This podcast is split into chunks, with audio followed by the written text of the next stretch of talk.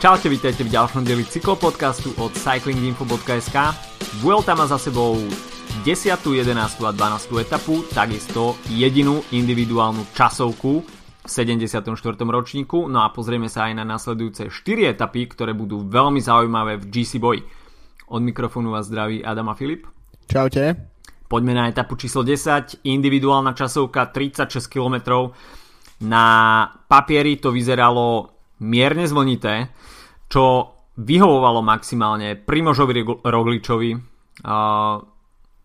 Papierový favorit, asi nikto iný nikto neočakával, že by niekto iný mohol siahnuť na etapový triumf a čakalo sa koľko nadelí ostatným jazdcom kandidujúcich na červený dres a nádelka to bola pomerne solidná. Uh, Nairo Quintana nakúpil 3 minúty, pomerne lacno. A napríklad je taký uh, Miguel Angel López 2 minúty a Primož Roglič si ho perfektne vychutnal v poslednom kilometri. Nie je nič lepšie podľa mňa pre, pre sebavedomie jazda v prípade Rogliča, keď chytí svojho, svojho jazda, ktorého dobieha a takto elegantne a štýlovo na cieľovej rovinke. Uh, myslím si, že v podstate jediné pochybnosti, ktoré sme mali o možnom víťazstve Rogliča boli také, že e, v posledných časovkách e, na Grand Tour vyhrávali možno jazdci respektíve takto, tí favoriti na časovky tam nestrácali, ale nevyhrávali tie etapy. Takisto mm. Roglič nevyhral časovku na Gire, vyhral tam uh, Chad Hega. Mm-hmm. Takže ja som tak možno trocha myslel, aj preto som tej typoval Nelsona Olivieru, ktorý nakoniec skončil 5. Nie až taký zlý typ, mimochodom. Mm. Uh, pretože som tak si hovoril, že, že tí GC asi, že, že samozrejme Roglič z, tej, z toho okruhu tých 4-5 favoritov jednoznačne bude mať najlepšiu časovku.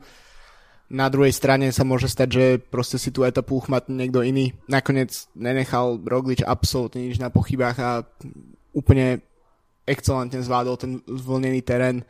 V podstate už sa stačilo len pozrieť na to, ako ako vlastne mm, Roglič vyzerá na tej časovkárskej koze v porovnaní s tým, uh, ako sa na ne trápi napríklad Nairo Quintana alebo Miguel Angel López. To je proste úplne, úplne iný šport, podľa mňa, mm. pretože proste Roglič vidí, že je proste stvorený pre ten časovkársky bike, ide úplne uh, naozaj ako vidí, že to je proste rozšírenie jeho tela na 100%. Mm-hmm.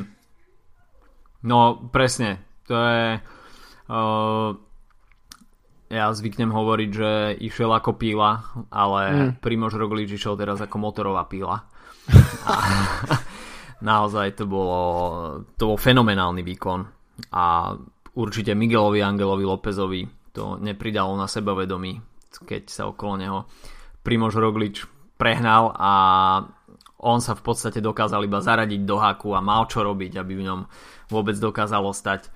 A skutočne Primož Roglič má úplne ten posed, posed vyladený, je vidno, že tá pozícia na tom bicykli mu sedí, absolútne s tým bicyklom nebojuje, čo vidíme u ostatných jazdcov, ako sa občas na tej časovkárskej koze úplne trápia, vidí Dan Martin napríklad, to je úplný e, typický príklad toho uh, jazdca, ktorý tú časovkárskú kozu vyslovene neznáša. Tak naopak Primož Roglič si tie kilometre na časovkárskom špeciáli užíva a e, z jeho prejavu na časovkárskej koze je vidno, že e, je to človek úplne šitý na túto disciplínu. E, nadelenie takého času, tak to snáď neočakával ani samotný Roglič. On hmm. si zažil perfektný deň, čiže nestačí mať iba uh, tie dobré časovkárske predpoklady, ale človek musí mať aj, mať aj dobrý deň. Predsa len bolo to podni voľna, ktorý nie každému sadne. Rogličovi to sadlo úplne perfektne.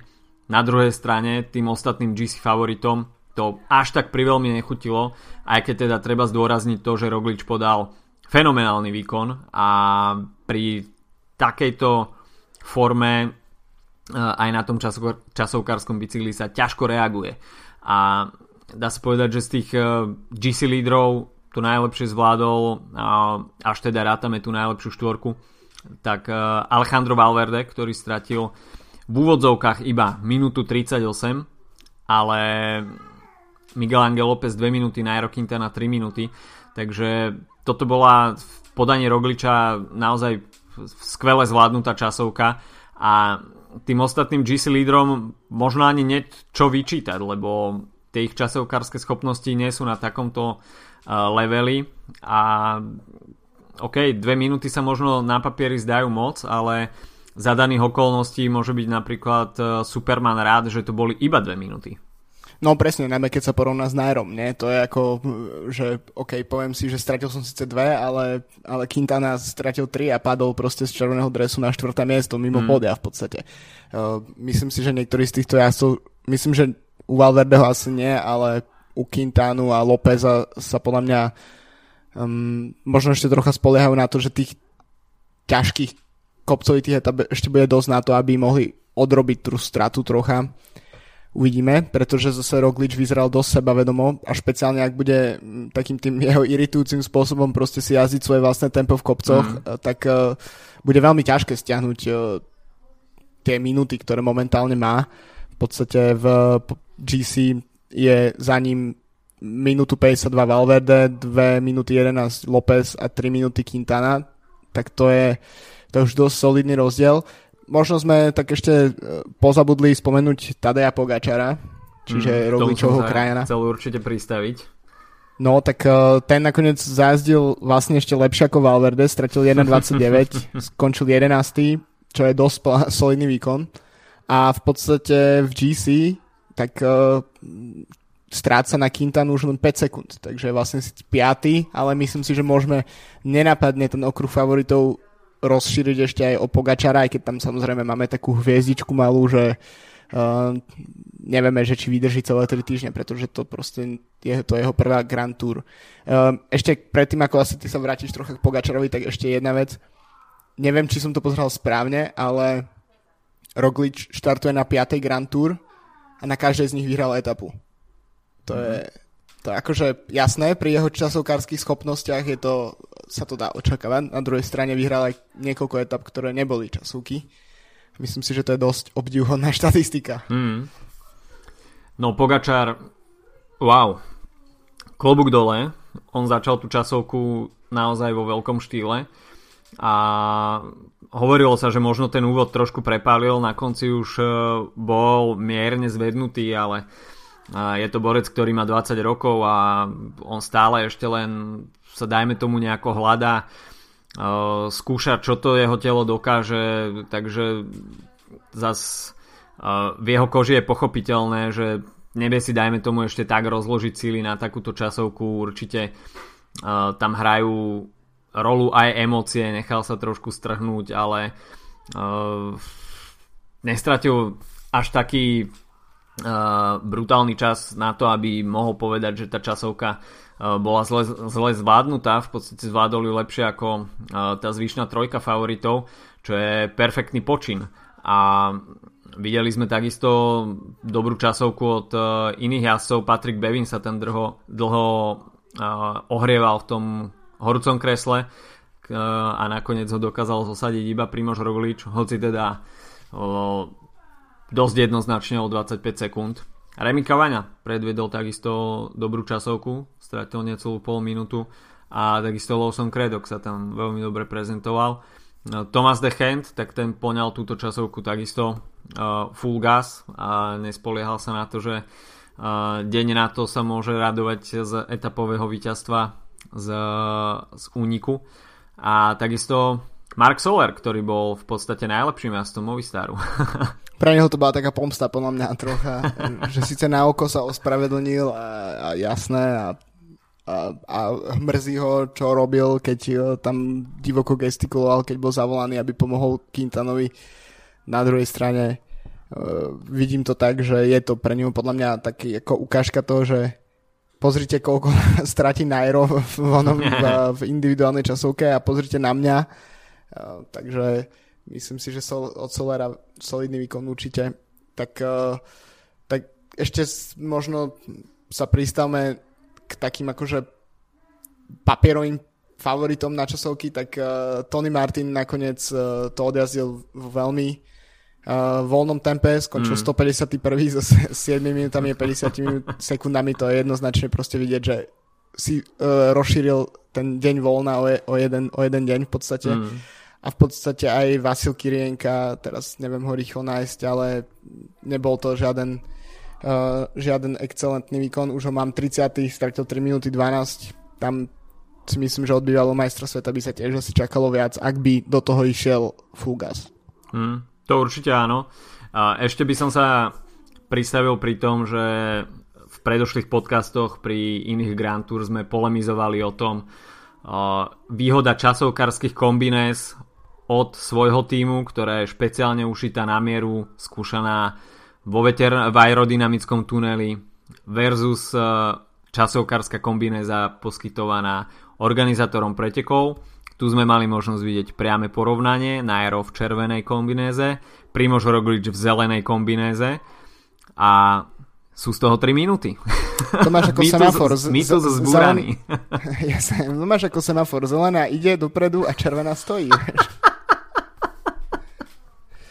takže, takže podľa mňa to iba farba e, zohrala rolu v tomto prípade.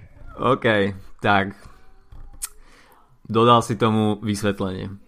Počuli ste to prvý v našom podcaste. Vysvetlenie toho, ako fungujú časokárske kombinézy. OK. Keď už teda neporovnanie organizátor versus tým, tak určitú rolu zohráva aj farba. Je to jasné. Aj keď teda Nairo si mohol mysleť, že je na červenom Ferrari. O, ale nie. Ale nie. Nevyšlo. Nevadí. Porad... No jasné. Tak uh, ne, ne, myslím si, že uh, určite to zohráva nejakú rolu, ten, uh, ten vybavenie týmu a OK, tie kombinézy, ktoré sa skúšajú v aerodynamickom tuneli a podobne.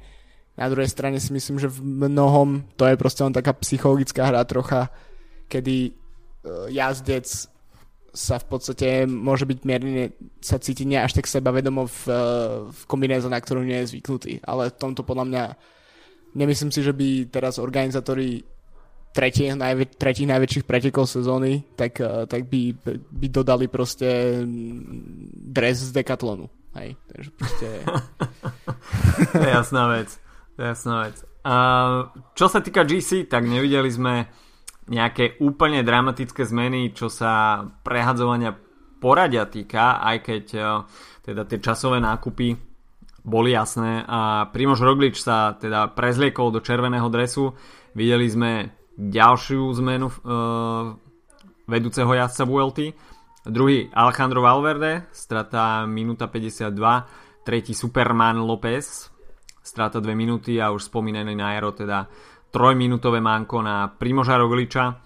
A s takýmto uh, s takýmto priebežným poradím sme išli do etapy číslo 11, kde sme mali možnosť vidieť úspešný únik baskického jazdca Mikel Ituria sa radoval zo zisku etapy v podstate pár kilometrov od svojho domu a baskický prokontinentálny tým Euskady si nemohol vybrať lepšiu etapu na uh, víťazstvo a zviditeľnenie sa na tohto ročnej Vuelte. Špeciálne kvôli tomu, že som počul tiež o tom, že tento tým má finančné problémy a mm. zháňa tak ako v podstate asi všetky prokontinentálne týmy a zhaňa hlavného sponzora, nie je lepší spôsob, ako ho získať, ako, ako zaujať nejakých potenciálnych sponzorov ako víťazstvom, víťazstvom etapy v Grand Tour. Tiež je to tretí, tretí z tých uh, divokých kariet s týmov s, divok, s divokými kartami, ktorý vyhral etapu. Mm. Takže v podstate už iba Kacha Ruhal nám... Kach, ach, Kacha Ruhal? Ka, no. Rural. Rural, tak, pardon. Nám, nám zostáva v podstate z, z týchto tímov, inak ostatné, dokonca aj Kofidis, ktorý nevyhráva nič, tak uh, to už je, to už je čo povedať. Mm. Takže, je jasné, tak uh, Mikel Ituria, jazdec, o ktorom práve po mne nikto z nás veľmi veľa nepočul pred včerajším dňom, ale uh, je to v podstate podobný príbeh ako, uh, ako Madraco pár dní dozadu. Proste ten, na ten jeden deň sa tá pozornosť celého cyklistického sveta upre, upre na toho jedného jazdca z toho prokontinentálneho týmu. Je to pekný príbeh. mimochodom, uh, Mikel Turia ešte pred uh, dvoma rokmi mu hrozilo, že ukončí svoju kariéru. Po páde si zlomil stehenú kosť, ktorú mu fixli šrobami, má ich v nohe doteraz. Uh, minulú sezónu sa v podstate iba vracal do toho uh, pretekárskeho tempa, no a tento rok víťazstvo na, na etape, etape na Vuelte. Napodobnil tak Oscara Rodrigueza z minulého roku, ktorý zvíťazil v etape číslo 13 na La Camperone a minulý rok to takisto bol veľký výbuch tej baskickej radosti a dá sa povedať, že tieto veľké zadozdučinenie pre či už baskických jazdcov, ale takisto baskických fanúšikov, ktorých máme možnosť vidieť lemovať cesty počas celej sezóny. Snad nie sú preteky, kde by sa neobjavili baskickí fanúšikovia. Nepamätám si ich síce z pretekov okolo Slovenska, ale na okolo Polska sú občas vidieť baskické vlajky. Takže naozaj eh, je to niečo fenomenálne asi jediný na porovnanie sú snať flámy. Takže to je... Uh, baskická vlajka je v podstate symbol cyklistiky. To je niečo, čo je uh, naozaj prepojené. Takže Mikel Turia, obrovská radosť v drese Euskady, snad sa im podarí zohnať titulárneho sponzora. Bola by to veľká škoda, pokiaľ by uh, Euskady nemohli rozvíjať svoj potenciál a v podstate uh, zánik ich baskického World Tour týmu sme už videli. Bol to, bola to veľká rana pre baskickú cyklistiku, pretože naozaj je to liaheň viacerých skvelých jazdcov z minulosti, ale takisto aj zo súčasnosti. Dajme tomu bratia Izagirovci, Mikel Landa. To sú jazdci, ktorí patria k tej top špičke a bola by veľká škoda, pokiaľ by, pokiaľ by takýto tím nedostal príležitosť aj v budúcich rokoch napredovať, takže toto je určite veľké želanie celého týmu, celé, celej basketkej cyklistiky, aby mali zastúpený svoj tím minimálne na tej prokontinentálnej scéne. No a keď sa ešte vrátime k etape, tak uh, bolo to v podstate zo solo úniku, ktorý sa vytvoril z pôvodného úniku dňa, a uh, sám Mikel Ituria potom hovoril, že uh, v závere už išiel ako keby iba auto na posledné výpary z nádrže. takže, to bol aj vie trocha podľa takže naozaj tam sa išlo úplne na krv a nenechal, nenechal v tej etape absolútne žiadne sily navyše.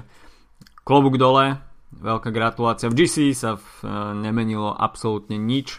Jazdci túto etapu Uh, vypustili a nechali byť sa únik, čo je pochopiteľné, pretože po individuálnej časovke, kde sa išlo full gas, tak nikto z GC nemal uh, nejakú chuť uh, robiť nepríjemnosti aj v etape číslo 11. Uh, no a prišla etape číslo 12 a môj tip Filip Gilbert uh, zvíťazil v etape, ktorá Gratulujem. bola pomerne dosť pánkačská si myslím pretože 100 km sa nevedel vytvoriť poriadny únik dňa a priemerná rýchlosť na prvých 100 e, km bola 47 km za hodinu, čo, čo nie je málo. Mm. a veľmi zaujímavý moment prišiel, keď sa konečne po 100 km vytvoril únik dňa, tak konečne asi mohli ísť na malú. A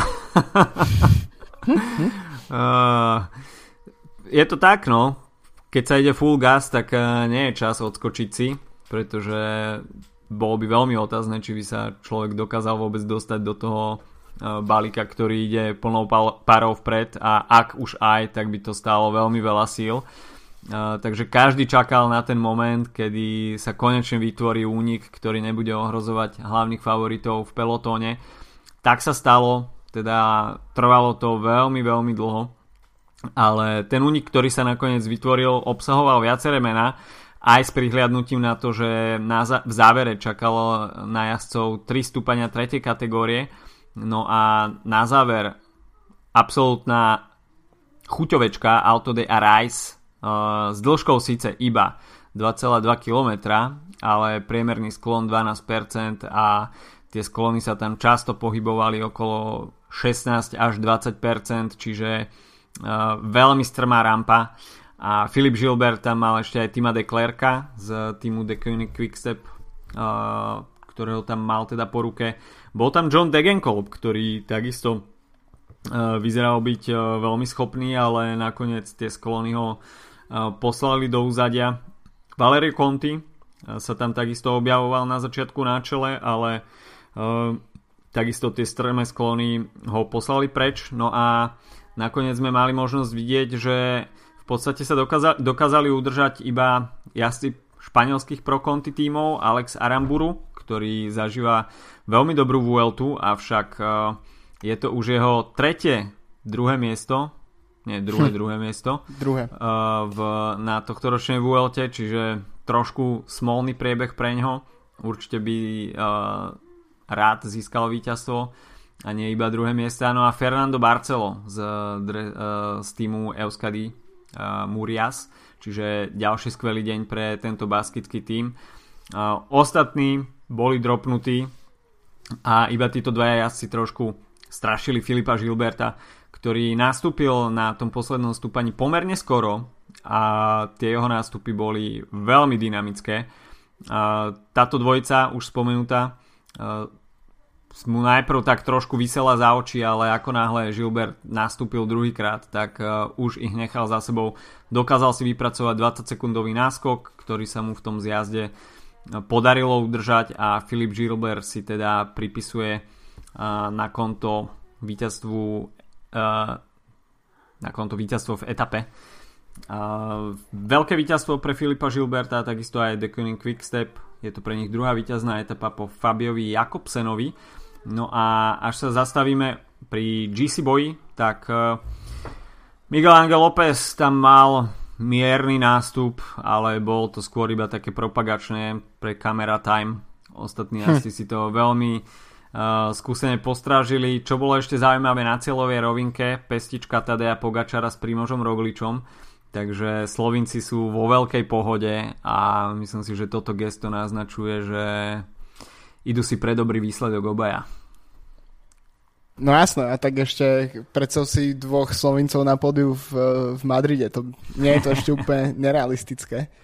Tak eh, v podstate gratulujem teda k úspešnému typu, myslím si, že pri pohľade na ten profil, tak eh, tak si Gilbert trocha pripomenul tie svoje roky, kedy dominoval mm-hmm. Ardenach.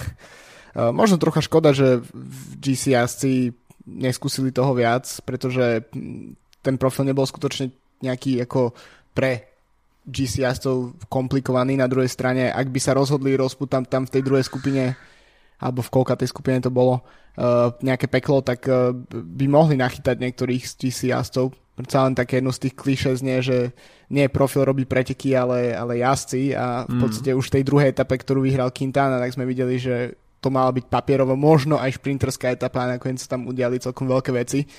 Takže to je možno trocha škoda, ale asi predpokladám, že väčšina jazdcov myslí na tie dni, ktoré prídu a ešte sa snažia trocha šetriť nohy pred tým peklom, ktoré nás nastane v najbližších dňoch. Takže mm, v podstate Valverde napríklad, keby sa rozhodol nastupovať na tých, eh, na tých ultra strmých, krátkých mm. stúpaniach, tak, tak by určite mohol spôsobiť nejaké neplechu.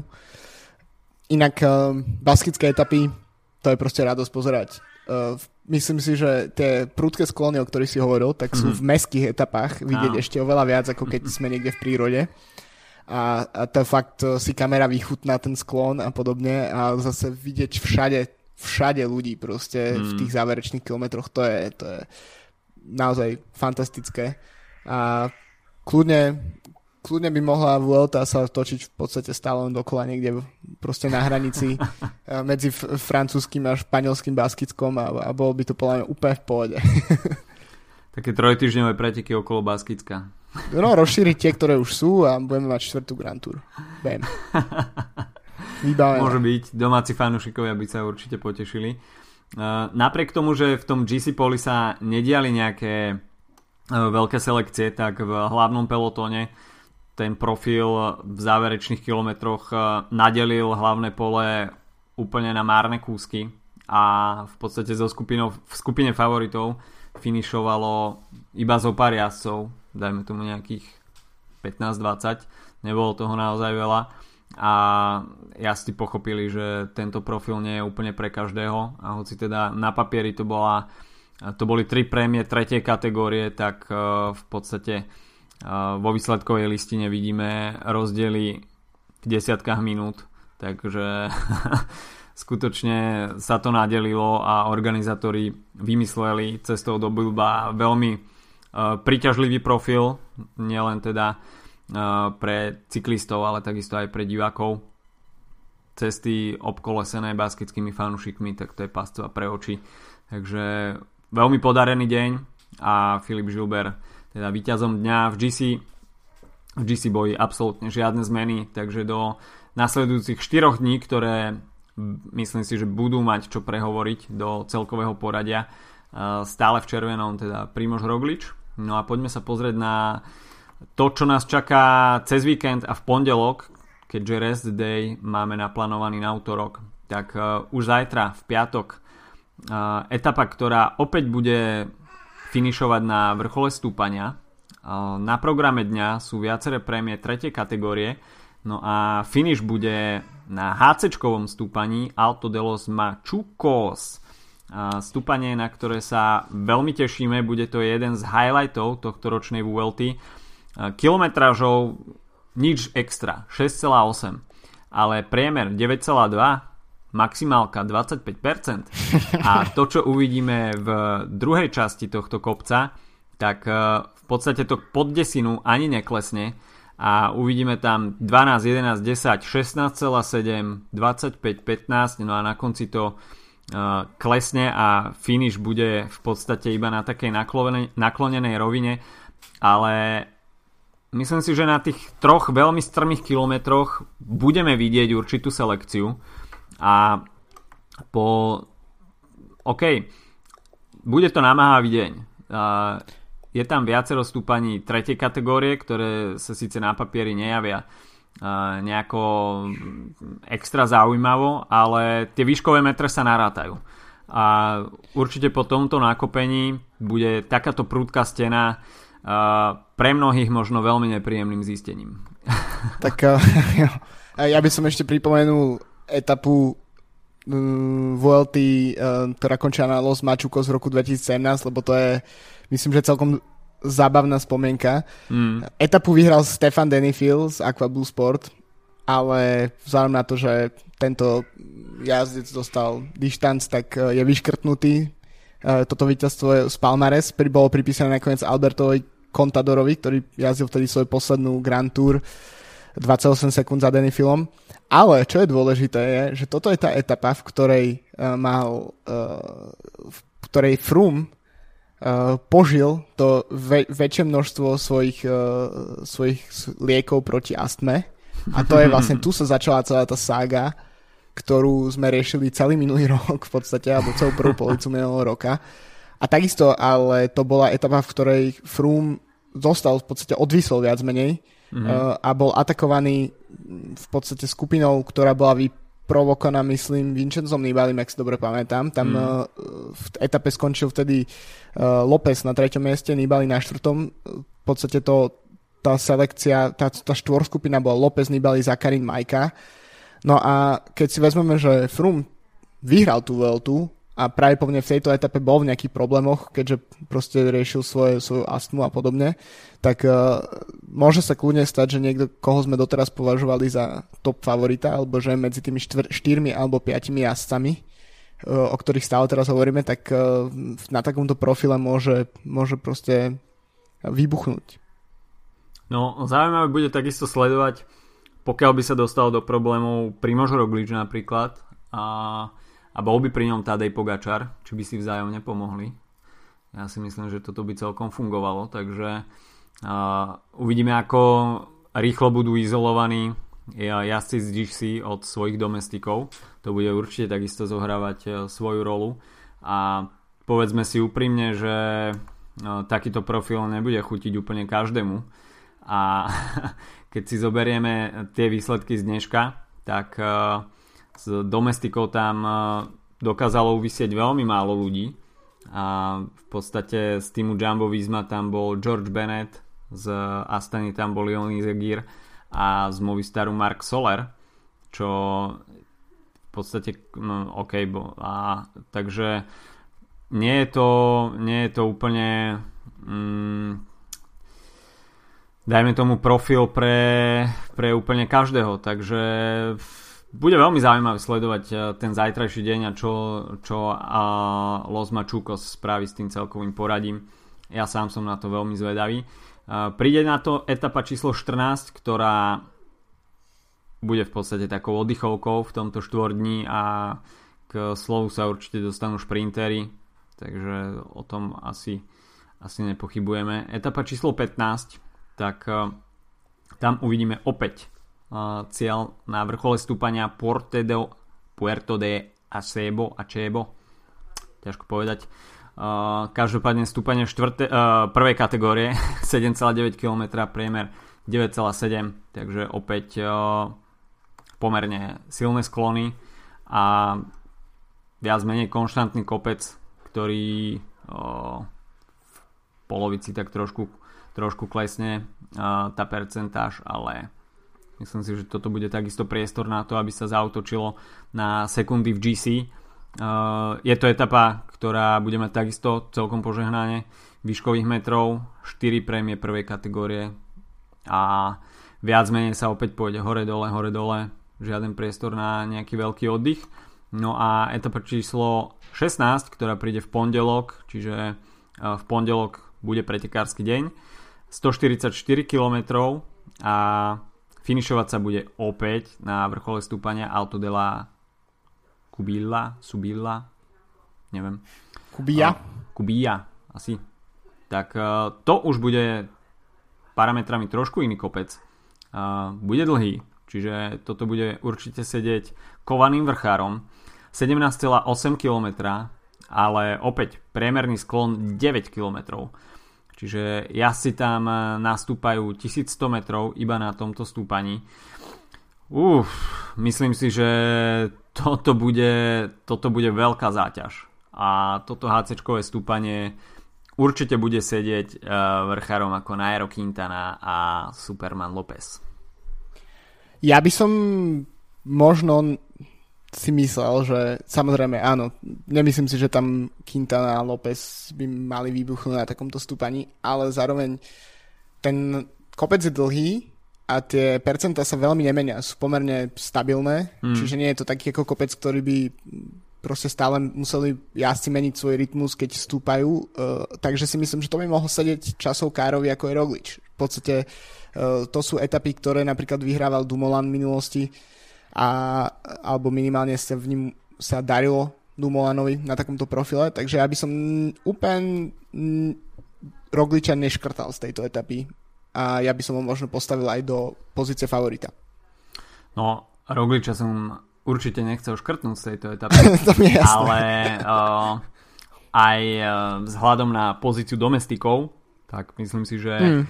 Astana a Movistar tam bude v početnejšom zastúpení Uvidíme, možno prekvapí George Bennett, uh, Sepkus a Robert Hessing a oni tam budú hrať prvé husle pre, práve pre Primoža Rogliča. Uh, 4000 výškových metrov v tejto etape a pred uh, Kubijou budú dve stúpania prvej kategórie a najbližšie 4 dní budú, budú veľa brávne pre GC mm. a aj s prihliadnutím na to, že od útorka už potom neuvidíme nejaké extra dramatické etapy, tak uh, toto sú kľúčové, kľúčové etapy pre GC. Určite, no. Tak uh, dáme nejaké tipy? No. Keď už teraz si, si naladený na... Môžeme dať tipy. Uh, na, na víťaznú vlnu. Á, tak, som na víťaznej vlne. tak uh, Los Machucos, uh, tak ja hovorím, že tam vy, vyhra únik, bude to podľa mňa podobná situácia ako s Denifilom. Mm-hmm. A vyhrá Sergio Pardia z Cajarural, okay. aby si Cajarural e, odnesli nejakú etapu, ale myslím si, že z GC Pola bude mať návrh López. OK. Uh, dobre. Ja typnem Estebana Čavesa na tú 13. Mm. A GC, myslím si, že na GC mm, nebudú tam nejaké extra rozdiely, ale Primož Roglič si myslím, že nestratí žiaden čas. Dá, to je veľmi možné. Poviem, poviem to tak. Etapa číslo 14, tak tam by konečne mohlo dôjsť k nejakému rovnocennému šprinterskému súboju. Sam Bennett, tým, že ešte stále hľadá zmluvu. Uvidíme, že či um, ja nie som úplne presvedčený o tom šprinterskom dojazde, lebo však sme na VLT, nikdy nevieš. Nie je tu dosť tímov, ktoré majú až takú motiváciu to kontrolovať, alebo vôbec možnosti to kontrolovať.